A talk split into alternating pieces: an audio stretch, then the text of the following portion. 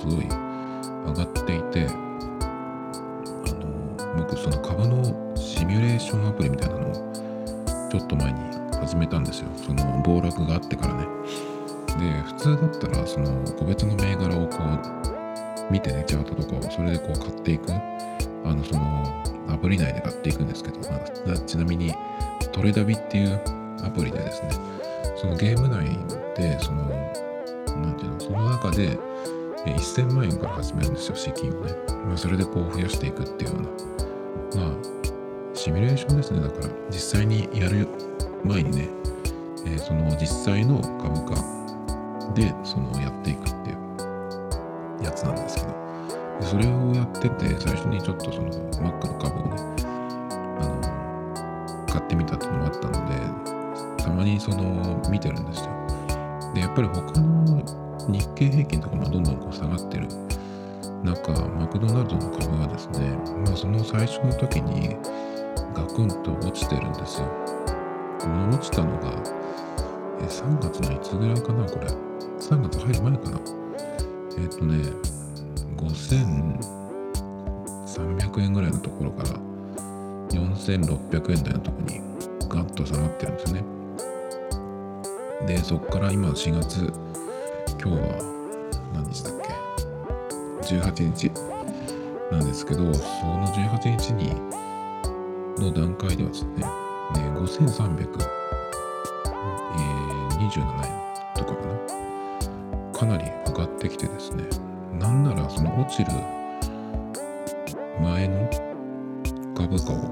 上回ってるっていう感じですかねやっぱりその飲食とかやっぱりかなりねこれからもっと、ね、この休業の影響とかも出てきてきついと思うんですけどだけど今はあのテイクアウトがまあ普通に前からやってるっていうのとあとドライブスルーのね、えー、店もあるっていうことで、まあ、そういうので強いのかなとかちょっと思うんですけど。でも僕はねやっぱりその何て言うのかな、まあ、モバイルオーダーで、えー、買ってるっていうのを半年ぐらい前からやってるっていうのはここでもよく喋ってるんですけどモバイルオーダーをだからみんながやるようになると今度それはそれで、えー、お店に取りに来た人のねその列というかまあ、呼ばれていくんだけどだからそこの待ってるところでやっぱり人が密集してるっていう状況になるんで結構それはそれでまたあの考えないといけないんじゃないかなと。でもやっぱ強いですよね。あのリーマンのリーマンショックの時とかマクドナルドって100円のハンバーガーやったりとかしてまあかなりその何ていうの？吉野家とかマクドナルドっていうのはその物価が安くなったのの象徴的なねところがあったんですけど今は逆にちょっとこうお店も綺麗にして高級感っていうのが前に比べたらね、えっていうのがあって結構その客層とかも、あの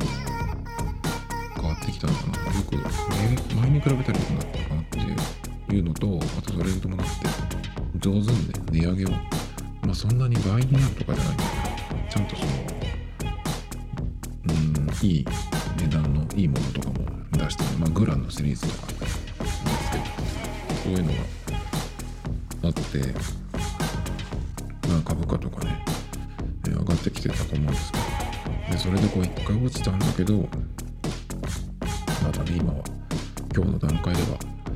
かなり戻ってきてるっていう感じなんですけど、まあでもね、こっからいろんな企業が、えー、なんていうの、こう、ありえない決算発表とかね、しなきゃいけない。んで、あの、今、笑っちゃうのが、あの、業績の見通しが立たないとかって言ってるところがあるんです。業績の見通しが立たないんじゃなくて、悪すぎて発表できないっていうことだけだと思うんだけど、そういうのが出てきて、さらにそこからそれがどういうふうに影響していくか。リーマンショックの時とかもそうだったんですけど、最初はアメリカのサブプライムローンのところから、こう、ガタンガタンと、なんていうの、こう、ドミノ倒しになるような感じで、リーマンブラザーズっていう証券会社がね、えー、動産したっていうことでリーマンショックっていうふうに言ってるんですけどそこから世界的なあの同時株安になってまあ日本だったらアベノミクスとかね始まるまでまあだから10年くらいは下げ相場だったんじゃないかなと思うんですけど確かねだからまあおそらく今はこうマックのねその株から決めててマックの、えー、2ヶ月ないくらいですね、まあ、そこでこう高値に戻ってきたとは言っても、まあ、それから、まあ、これからいろんなこう発表とかいろんなこう影響が出てきてねまたその3月に下がった時よりも、そこに向かうっていうことはありそうですけどね。まあ今だからその持ってた人はここで売り抜ければね3月にだから4600円くらいでその落ちた時にね買った人はおめでとうとかっていう感じなのかな。でも、マックの株価高いんでね、4600円に落ちたとはいえ。これをだから100株とか買うって言ったらね、かなりの金額になるわけじゃないですか。46万？4600円だと。100株買ったら。なかなかね、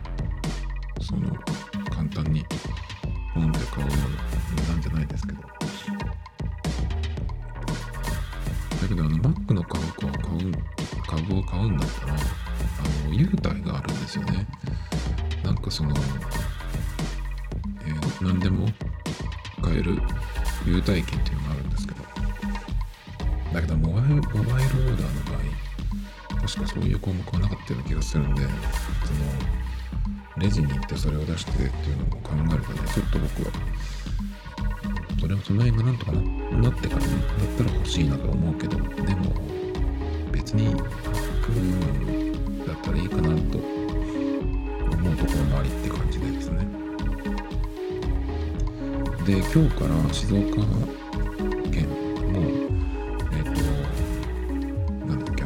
急事態宣言。全国で拡大っていうのを受けてまあ大きいお店とかほとんどいろんなところがね一斉にこう休業になってるんですけどなんか困ることあるかなと思うんですけどあのスーパーとかねコンビニとかはまあそのまんまやってるんですけどやってるのはやってるんだけどもうちょっとなんか対策をしてほしいなっていう感じがしますけどね。コンビニなんかはあれ相変わらず普通にレジにそのなんていうのこうガードみたいなの置いてないしね。だからちょっとあんまり行きたくないんです。行くんだったらセルフレジのところって言ってもね僕がこの市内で静岡市内で知ってるセルフレジがあるところっていうのはスーパーで2箇所。でドラッグストアで1箇所あるくらいなんですよ。結構ねスーパーもちょっとなんかスーパーもそうだけど、コンビニね、コンビニ早くしてほしいなと思うんだけどね。コンビニってたまにその、同じ場所にある同じお店で、ちょっと、あの、お店の中を改装するって言って、え、1ヶ月とか休みになるっていうところもたまにあって、大体セブンイレブンなんですけど、それをなんか中のシステムを変えるとか、その、店内の、なんだろうな、重機とかは変わるのかなわかんないけど、レイアウトとかはか、ね、ないんですけど、多分だからレースとかの入れ替えとか、そういうもろもろなのかなとか思うんですけどね。だから、順番にその、またそういう、なんていうの、これからの時代に合うような、セルフレジを導入してっていうのをやってほしいなと思いますけどね。そうするとかなり、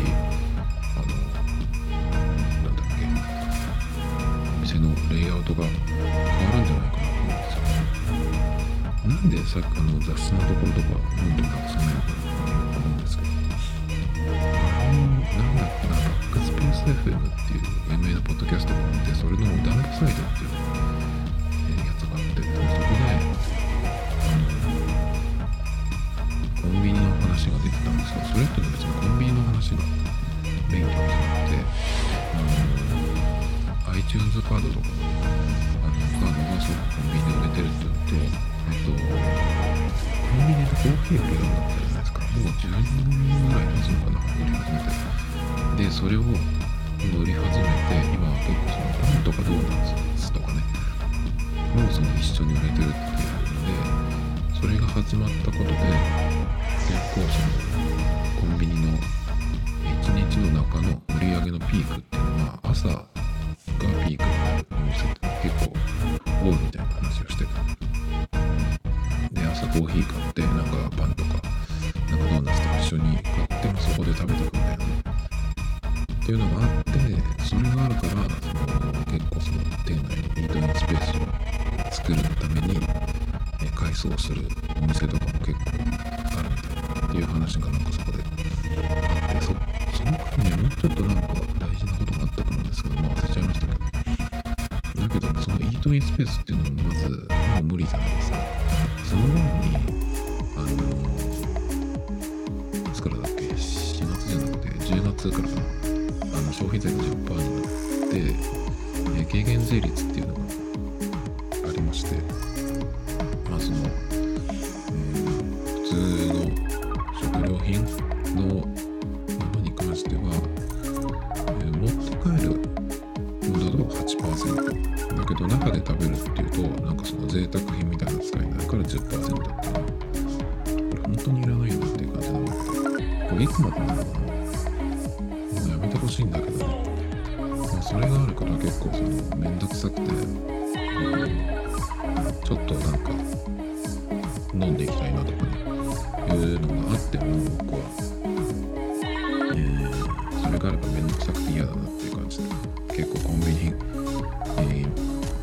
めてマクドナルド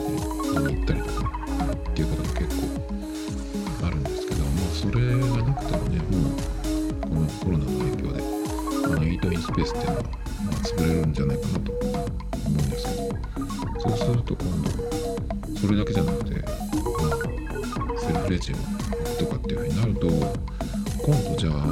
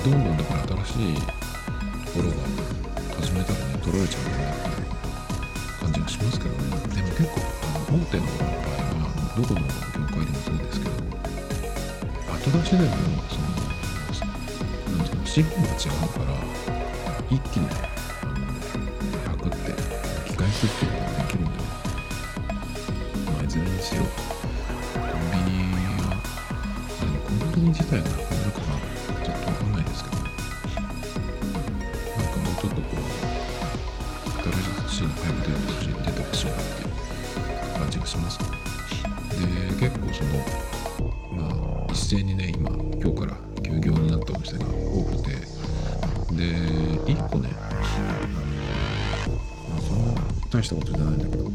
ちょっと困ったのがあのカルディに行けなくなっちゃったなと思って。こうなるのは分かってたんでそのコーヒー豆はこの間買ってきたんですよ。だからまあしばらくは大丈夫なんですけどカルディが入ってる静岡の店。でその商業施設に入ってるのがほとんどなんですよね。まあ全部そうかな。でそのうちの2つは、ね、今日からお休みでもう1個はですね大きいスーパーショッピングモールみたいなところに入ってるんですけどそこがねやってんのかやってなかったのかちょっとわかんない。ですよそこはあの1階にスーパーがあるんですけどスーパーはやってるけど他の店はどうなってるのかなっていうのがちょっと分かんなくてでも大体そのイオンモールなんかも全部ね休館スーパーとか以外は。この規模が休みになるってかなりかなりですけどね。だからそれを考えると、まあ、イオンが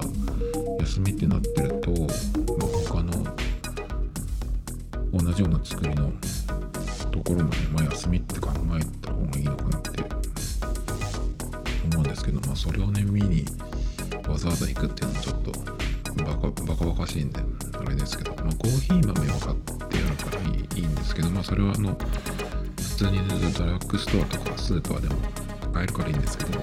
カルビーにあの、コーヒースプレッドっていう、あの、なんだっけ、パンに入れるね、あの、コーヒー味のクリームみたいなやつ買って、それを時々ね、あの、塗って食べてたんですけど、今まさに、ここの休み期間でね、朝ごはんにそれが欲しいなと思ってたんですけど、この間なくなってしまって、もう使い切ってしまったので、それを買っとけばよかったなっていうぐらいですね。でもね、この、昨日、昨日も言ったかもしれないけど、これがあの、5月になったところ、時に、え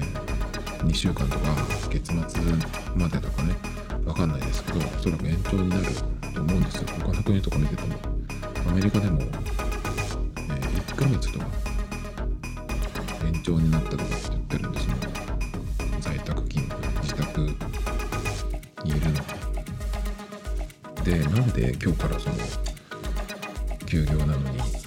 当面の間って発表してるところもあるんですけど、大体はゴールデンウィーク後っていうところになぜかその日本のカレンダーでね、のその切りの良さそうなところで勝手にこうターゲットをその決めてるんですけどちょっと意味がわからないですね。だって1ヶ月もないんですよそこまで。それまでだって電車だって止まってないわけだから感染者増えるに決まってるのに。なんでそんなにそんなその直近のところにこうターゲットを決めてるのかね。全く意味不明ですけどね。そうすると今度それをじゃあ、まあ、5月になったくらいにね、えーそのゴールデンウィーク明けにできるのかやるのか。っていうのをまたその協議するのになんか集まったりするのかそれを決めるのにまたいろんなその時間とかがかかるわけじゃないですか。なんかこういうのを見てると、まあ、だからこう、どんどんいろんなことができないんだろうなっていうふうに思っちゃいますけどね。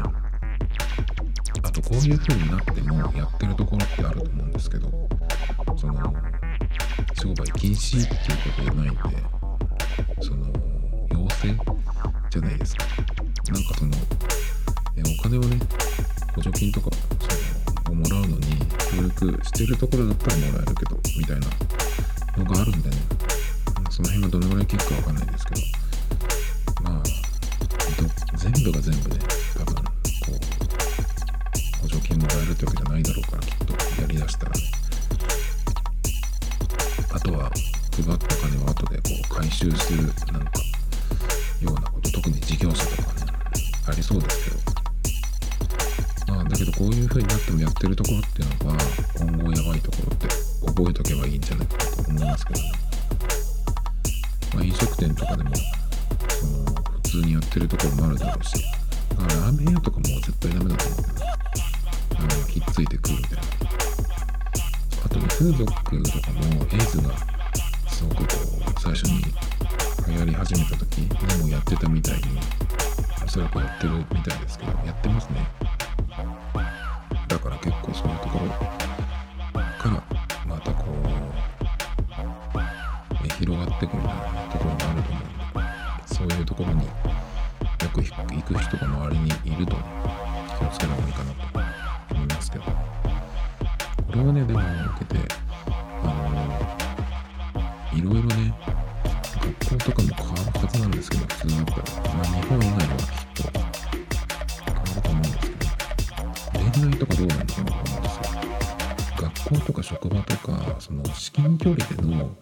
こうどさくさ紛れの出会いしかできない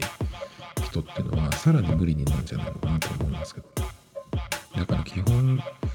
ットで知り合って、まずは2週間会って、お互いに大丈夫かどうかみたいな、そういう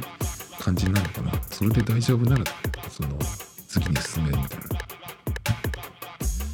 でまあそういう、えー、そのどさくさ紛れのねその至近距離の出会いしかできなかった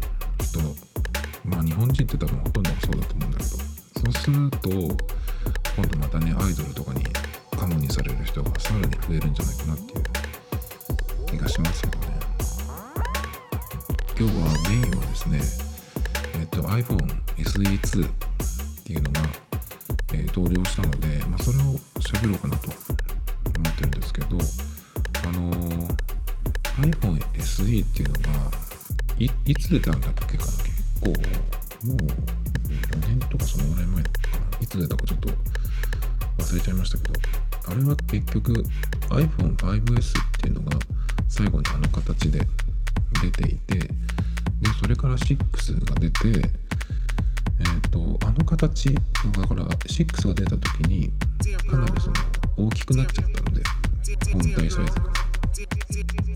からその 5S までの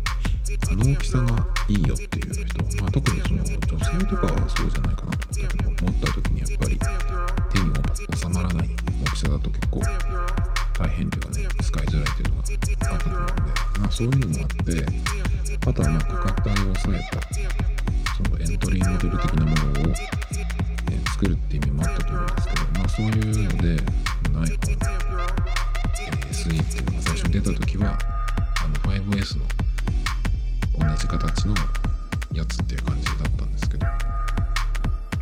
しばらくもうそれが SE がなくなってだけど SE の形 SE が欲しいよっていう人が結構いっぱいいたみたいなんですよね。でその SE の後継機が出る出る出るってずっと言っててあの毎年ねその iPhone の発表される時期とかにも、えー、出てこなかったんで何ていうのかな。まあデルデル詐欺じゃないけど結構ずっと言われてたんですね。まあそれが、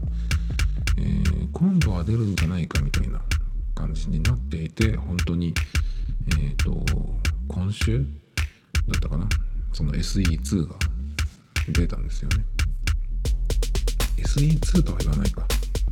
なんて言うんだろう。まあ一応その区別するために SE2 でいいのかな。まあ新 iPhone SE というふうに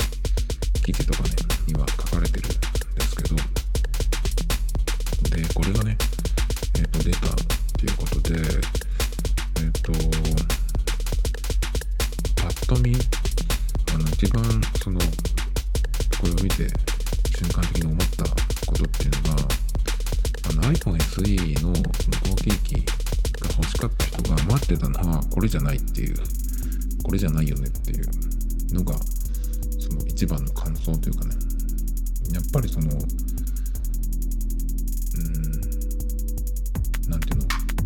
安い iPhone 安く買える iPhone が欲しいっていう人ももちろんいると思うんだけどそうじゃなくてその SE が欲しい欲しかった人ずっと待ってた人っていうのはあの値段とかじゃなくてあのサイズが欲しかった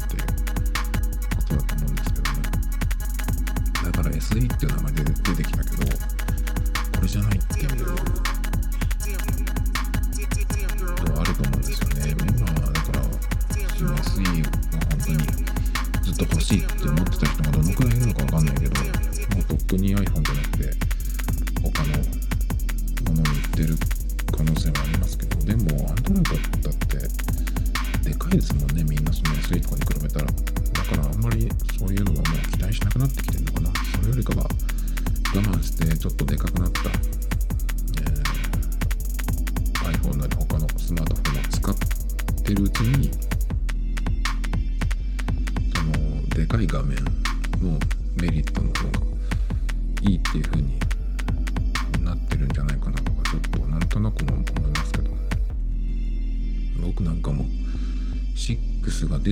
6プラスか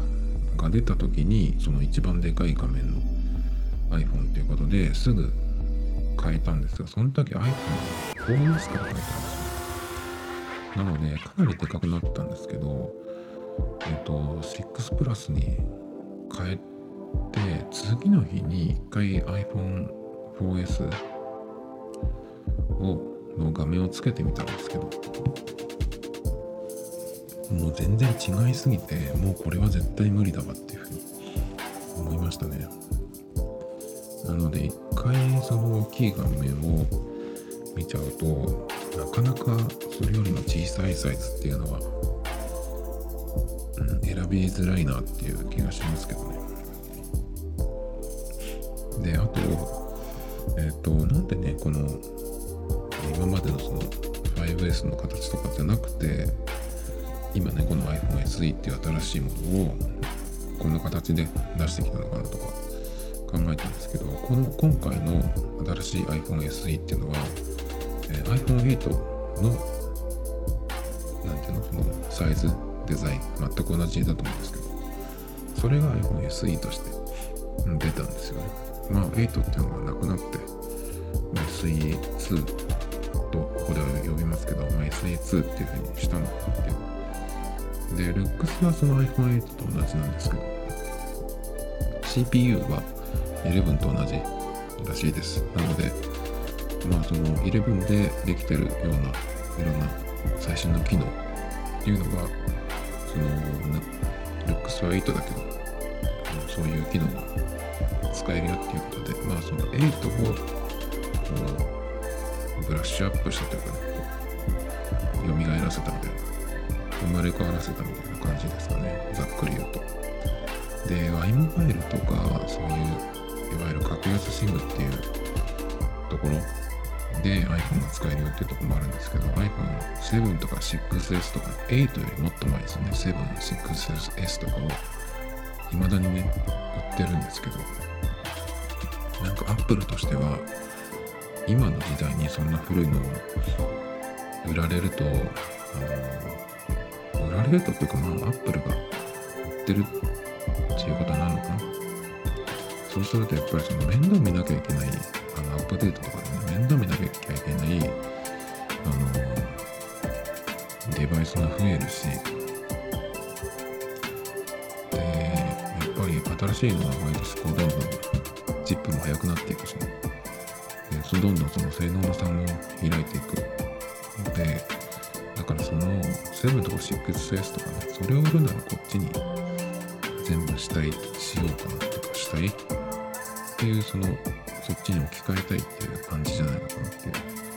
まあ、ちょっと思いますけどね。あとは法人用の iPhone として、その、iPhone8 の大きさとかね、あれで、それでまあ今の OS が使えるものにこう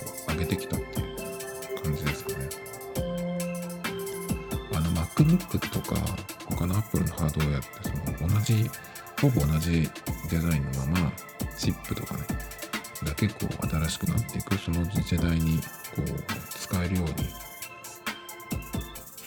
う備えを乗せ替えていくっていうような作り方をずっとしてますね。あの MacBook とか iMac とかもそうだと思うんですけど。なんかそういう感じ？それの iPhone 版みたいな。なとかちょっと思いましたけどね。カメラはレンズが一つでしたね。そういえば。で、そのね、いろんなその今、記事が出てるんですけど、新旧の SE を比較してるのが多いんですけど、なんかそれ意味なくないと思っちゃうんですよね。もう SE はないと思って、その前の SE はね、ないっていう風にしないとなんかあまりにも違いすぎてそもそも最初に言ったように、えー、SE っていうのを、えー、なんだろうな普段 iPhone 使ってる人ね今例えば11 Pro か11ですけどその前は 10S と 10R とかその辺をねこう買ってか買ってた人からすると SE って何って感じがすると思うんですけどね。その全然知らない人もいると思うんですけど。だからその SE が出た時にあ出たんだ新しいのが出たんだと思った人は全然その SE に対してのイメージというかが違うので別物が出てきたんだよね。だから新旧の SE を比較するっていうのはちょっとまあそういう記事はね、やるに決まってますけどちょっと意味がなくないから全然違いすぎちゃうのかなっていう感じがしますけどでもこれって意外にその価格でその選ぶ人だけじゃなくてあのホームボタンとタッチ ID がある iPhone がいいっていう人が買うっていうそういう買われ方も多そうな気がするんですね。あの iPhone の新しいものが出た時にその2年前のモデルも継続して売りますみたいなやつがたまにたまにとかまあよくあるんですけどそれに比べたらその何側というか、えー、デバイスのデザイン自体は一緒だけど中身がそのほぼ最新に変わってくる。っていうのはなんかそのやっぱりホームボタンとタッチ ID がある方がそのそういう iPhone の方がいいっていう人が結構こっちを選ぶんじゃないかなっていう気もしますけどね。だから10とか 10S を買ったと買った人まあその時っていうのはもうホームボタンのあるやつは古いやつしかないのでそれに比べたらまあ新しい方買った方がっていう風にね買ったけどやっぱり Face ID しかないとかねホームボタンがないのが使いづらいっていう風に言ってる人って結構僕の周りにはいたんですよ。なので中身がそれだけこう最新のね OS がちゃんと動く。でいろんな機能がね、えー、使えるっていう。ものだったらそのホームボタンとタッチ ID がある iPhone の方がいいかなっていう風になる人もいるんじゃないかなっていう気がしますけどね。ただちょっと残念なのはデザインをちょっとこう何ていうのをケチったというかあの前面が全部黒なんですよね。あの裏側の色が違っても前側が全部黒なんですよ。前にもそういうデザインあったと思うんだけど iPhone なんだっけな 10R とかあの辺のやつ。10R じゃないっけどもうちょっと前かな。なんかあったんですよその廉価版というかエントリーモデルのやつで。後ろの裏側の色がカラバリがいろいろだけど前側の色は全部黒ってね。ちょっとそれがなんかチープな感じがしちゃって残念だなっていう気がするんですけどまあ価格を抑えるっていうことで量産が、えー、量産するっていう風になるとやっぱりその色ごとに変えるっていうよりかは同じ方がねやっぱり安く作りやすいっていうのがあると思うんですけどその辺がどうかなっていう。まあでも色を黒とシルバーなんかホワイトとレッドなんですよね。まあだからそんなに、えー、黒い前面のデザインがおかしい感じにはならないと思うんだけど。あとはね、えっと、256GB があるっていうのが、そのいろんな人がね、これを選べて選択肢に入れられるっていう感じがしていいなと思うんですよね。60ギガはもうほんとこの世にいらないと僕は思ってるので、128と256でいいと思うんだけど、あとは 3D タッチはないですね。ハプティックタッチっていうのがあるっていう風になってましたけど、まあ、僕のやつはギリギリ 3D タッチがある機種なので、8プラスか。なので、3D タッチがないっていうのがどういうのかちょっとよくわかんないんですけど、まあ、グッと押し込んでブルッとこう、なんていうの、それが返ってくるっていうのはなくて、まあ、長押しで、まあ、メニューが出るみたいな感じだったかな。で、あと LTE と Wi-Fi も、その今の早い規格がちゃんと入ってるということで、この辺もね、結構、あの、ナイスかなっていうじがするんですよね。の場合だと今8プラスを使っちゃってるんでこの SE をもし、えー、使うとしたら、えー、画面サイズが小さくなっちゃうんですね。それはちょっと嫌だなと思うので、まあ、選択肢の中に入れられないんですけど僕の場合はまあ11ですかね。11 Pro になると,、えー、とまず画面が小さくなっちゃうんですよ。今より。11より小さいです。ちょっと微妙に。で、11 Pro Max。Max だっけ？それはね、ちょっとそんなにでかくでかくなくてもよくないっていう感じがちょっとしちゃうんですよ。重たくなるのもあるしね。なので、画面がでかくなって、ちょっとでかくなって軽くなるっていう11が、まあ、ベストかなっていうのが今のとこですけどね。これの、えー、SIM フリー版と好きな SIM を使うっていうのが一番なんかその身軽な iPhone になるんじゃないかなっていう感じがしますけどね。7とか 6S なんか買うより全然いいでしょう。で 128GB がだいたい税込みで5万5000円。256GB が6万7000円っていうことなんで、まあ、今のその11シリーズに比べるとだいぶ安くなってますね。で価格は安いけど安物っていう感じじゃなさそうなところもね結構いいかなって。まあまだ実物を見れてないんでその質感とかわかんないですけど。iPad はねそのプロが出た時にえっといわゆる無印モデルっていうのが出たんですよ。あれはねかなりその画面の質感とかすごい安物感があったんですけどそういうのじゃないといいなと思うんですけどね。そうすると結構いろんな人が本当に自分の欲しい iPhone を選べるっていう感じになると思うんででもこれを見てもう一個思ったことがあってますますその iPhone がその普通の人が使うものっていう風になるなっていうそれがもう何、えー、て言うのかな決定的になるなっていうような感じがしましたね何て言うのこうプロプロアマのアマの方アマチュアの方アンドロイドはどんどんプロっぽくなってるっていう感じがするんですよね。あの、どういう機能があるかっていうのもかなり自分でどんどんこう触って調べていくような人じゃないと使いこなせないしまずわからないし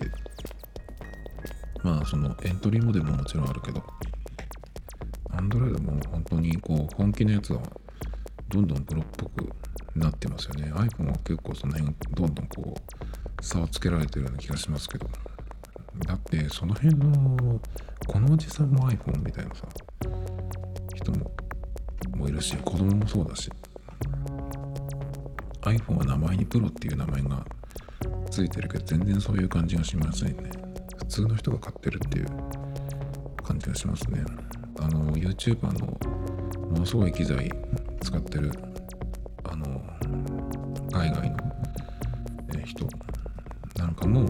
ぱりメイン端末は iPhone じゃないですね。よく見てると。多分 Galaxy とかそっちの方 Android のハイエンドじゃないかな。あとはファーウェイとかどうなんだろう今あの Google Play Store が使えなくなっちゃったからその辺はまだちょっと見てないですけど。あと iPhone 関係で言うと、あのこれはちょっと iPhone SE の話じゃなくなるんですが、えっと、iPhone からのその共有メニューでよく、えー、ブックマークに、ね、あ Google Chrome のブックマークに入れるっていうのがあってよく使うんですよ。っていうのはこれのネタ探しをするときにあのいろんな、まあ、ウェブサイトなりあとは SNS もそうですけどニュースアプリとかをね、見てて、この記事いいなと思ったやつを、とりあえずそういうのがあったら、あの、iPhone の共有メニュー、いろんなアプリに共有メニューがありますけど、あの矢印が上に向いてるやつですね。その共有メニューから、グあの Chrome のブックマークに直接こう追加していけるんですよ。で、その後に、えー、Mac で Chrome を開いてブックマークを開くとそこに来てるんですよねたまに来てないことがあってそういう時はあの Chrome を iPhone と Mac のと両方同時に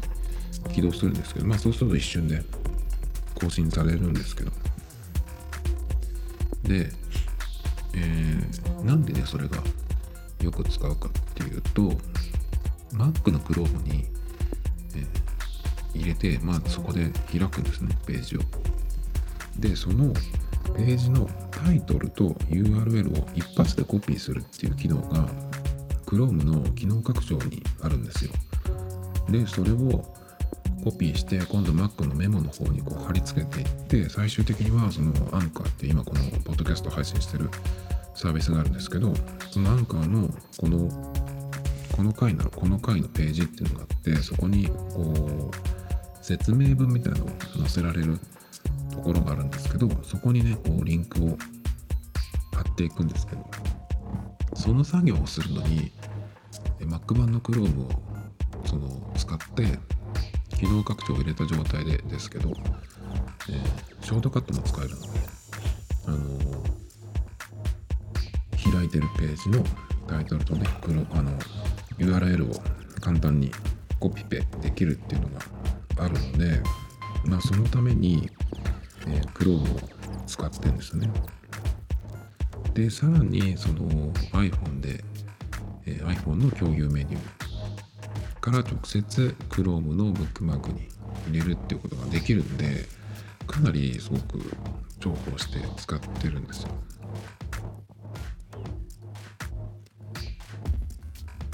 まあそれで、あれなんでその Chrome の話をしようと思ったんだだからね、そう。えっ、ー、と、まあ iPhone でブラウザを使う時っていうのは、今、6個ぐらい、実は、あの、ブラウザをね、分けて使ってるんですけど、その見るもののジャンルとかによって変えてるんですよ。YouTube を見るときは Chrome で見る。まあ Chrome を使うときは iPhone で使うときはその今言ったそのブックマークは Chrome にどんどん入れていくんですけど iPhone の Chrome で何か見るとかっていうのは YouTube だけなんですよ。僕は YouTube はアプリじゃなくて Chrome のブラウザを使っています。その方が広告が、えー、マシな気がするんでそれで使ってるんですけどだから本当は iPhone では Chrome を使うのはその YouTube 見る以外に用途がないんですけどただねその共有メニューからブックマークに直接入れられる入れられるっていうのがあるだけでね、えー、使ってるんですよ。だから本当だったら別のブラウザの方がね iPhone で使うオペラとかビバルディとかねの方が全然使いやすいんですけど最終的にそのそこの Chrome のブックマークに入れてそこから開いて、え URL とタイトルをコピーするっていうのがあるので、まあ、Chrome を使ってるんですけど。まあ本当だったらね他のブラウザの方が使い勝手は全然いいのでできれば、ね、同じ機能がね他の、えー、ブラウザでもあればいいんですけどそれができるのがね Chrome だけなんですよね。最終的に。そこまでいけるのが。サファリでもリーディングリストに入れるっていうのはあるんですけどリーディングリストに入れたところでねそのコピーができないんでねそれを手動でやらなきゃいけないのでまあそれでね Chrome を使ってるんですけど。まあそんなとこですかね。まあ今日はだいたいんなところなんですけど、最近結構喋ってると1時間超えちゃうんで、まあこのぐらいが今45分ぐらいになるところですけど、このぐらいがちょうどいいですね。あんまり長いと。まあ別に長い長くても、最近は BGM をちょっと1曲10分ぐらいとかにしてるんで、なんとか、まあ、なるんですけど、ああともう一個あった喋りたいことがあの Spotify もちょっと見直したっていう話なんですけど今日、えっと、まあ、いつもはだいたい Apple Music を使って毎日音楽を聴いてるんですけど、ちょっとね、今日 Spotify をあの開けてみようと思ってなんかそのプレイリストとかいいのがないかなと思って天気もね今日朝雨だったんでちょっと違うのを使ってみようかななんていう気分になったんですよ。で Spotify も使っててちょっと嫌なことっていうのがあってそれはあの日本人のアーティストの曲を結構あの当たり前のようにえっ、ー、とプレイリストに入れていくんですよ Spotify はね。で僕は日本人の作ったものっていうのは聞きたくないのであの避けてるんですよ。で Spotify だとよく入ってきちゃうんでそれが嫌でほとんど使わないんですけどプレイリストとかね。で今日その1個プレイリストを開いてまずその日本人のやつがあるかどうかバーって見たらあったんですよ。で、えー、それでですねまあその曲にこうバットの印をねつけようと思って、えー、見てたらですねそこがねえっとアーティストページに飛ぶと、えー、そのアーティストの名前の横のところに、え、メニューを出すところがあるんですよね。でそのアーティスト名のところ横のところから、えー、出る出るメニューの中にこのアーティストの曲を再生しないっていうのがあったんですよ。前あったのかな？僕は気がつかなかったのか分かんないけどそれがすごい良くてだから例えば、えー、誰にしようかな。まあ AKB でも何でもいいですよ AKB とか他に出てこない。知らないから。AKB の曲がなんか入ってたとするじゃないですか。そしたら AKB のそのアーティストページっていうところに行くんですよ。あのいろんなそのアルバムとか曲の一覧がバーッと見れる見れるようなところ。そこのアーティストのページに行ってでそのアーティストの名前の横のところにねメニューを出す、え出せるところがあるんですけど。でそこをタップするといろんなねこうずらっとメニューが出てきてその中にこのアーティストの曲を再生しないっていうのがあるのでそうするとそれを押すとですね自分でも再生できないようになるんですよ。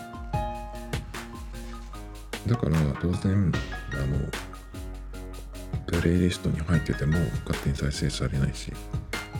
これがねすごいいいなと思って是非ね Apple Music にもあの入れてほしいなと思いましたね。なのでこれからはあのまあ何かねこれをプレイリストいいなと思った時に、まあ、12曲日本人のが入ってきちゃった場合にはそのちょっとめんどくさいけどそこからそのアーティストのページのところまで行ってこの人のを再生しないっていうふうにしとけばね二度と聞かなくて済むのでまあでも次々出てきちゃうんでねあの大体そのよく出てきそうなやつとかね。とりあえずやっときましたけどまだ。それを見るには日本人のアーティストのとこいっぱい出てるとこに行かなきゃいけないんでね。まあしばらく Spotify を使うかどうかわかんないですけど、本当ね、これ Apple にも欲しいなと思いますね。でもそれでも僕は Spotify より Apple Music の方がいいっていうのは、全体的にやっぱりセンスがいいと思うんですよ。僕はセンスがいいっていうか、好きなんですね、そっちの。プレイリストの、その、名前もそうだし、アートワークもそうだし、やっぱ入ってる音楽とかもそうだし、全体的なデザインとかもやっぱアップルの方が僕は好きなので、そのデザイン的に。あとはやっぱりランニングの時に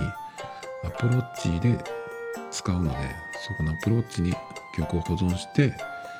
えー、聴きながら走るっていうのがあるので、それもあるし、あともう一個大事なのが、クラウドに自分の持ってる曲を入れ入れられるんですね。Apple, Apple Music の場合は。だから例えば、Apple Music の中に入ってないけど自分がその CD とかで持ってる曲あとはなんかその自分でこうどっかから抜いてきたような曲とかね YouTube に例えばなんかその誰かが作ったカバーとかリミックスとかがあってこれいいなっていう風になったやつを自分のそのライブラリに入れられるんですよまあ今は iTunes じゃなくなったけどミュージックアプリかなそこに入れてまあ、入れることで iCloud にシンクされるので、その Mac の中には入れとかなくていいんですよ。クラウドに入ったらね。その状態になると、え、ローカルには入れとかなくていいので、いつでもその iPhone でも iPad でも Mac でもね、Apple Music で自分がこのクラウドに上げた曲をストリーミングで聴けるし、もちろんダウンロードしてオフラインで聴くっていうこともできるんですね。これがね、やっぱりすごい助かるんですよね。Spotify はそのクラウド機能がないんですよ、確か。だけどね、Spotify がもう一個いいなと思うのは、あの、課金してない状態でも使えるんですよね。そうするとまたちょっとこう、もちろん、なんていうの、広告が入るとか、Mac の場合は月にどのくらいまでとかね、え、決まってるんですけど iPhone だと別に制限はないかなただ CM が入るとかオフラインで使えないとかだけだと思うんだけどでそれがいいのはあの例えば無料に戻った時にそれまでにその自分がこう保存したものとか作ったプレイリストっていうのは残ってるんですよねだからまた有料にした時にも同じように使えるんですけど Apple Music の場合はお金払わな払わなくなった時に全部消されちゃうんですよ。それがね、ちょっと、あの、まあ、無料で聞けないっていうのがまず、あの、そういう設計なんでね、Apple Music の場合は。しょうがないんですけど。だからさっき言ったみたいに、自分のそのクラウドに上げたものを、その Apple Music で聞くには、ずっとその、会員じゃないといけない、お金を払ってる状態じゃないといけないっていうところがね、まあ違うところなんですけど、まあでも、1000円なんでね、月に。まあずっと、まあ、払ってますけどね。やっぱりさっき言ったその Spotify の、えこのアーティストの曲を再生しないっていうやつね、あれ本当に良くて、ぜひね、Apple Music にも早急に入れてほしいなと思いました。Tomito Times Podcast. This program was broadcasted you Anchor FM.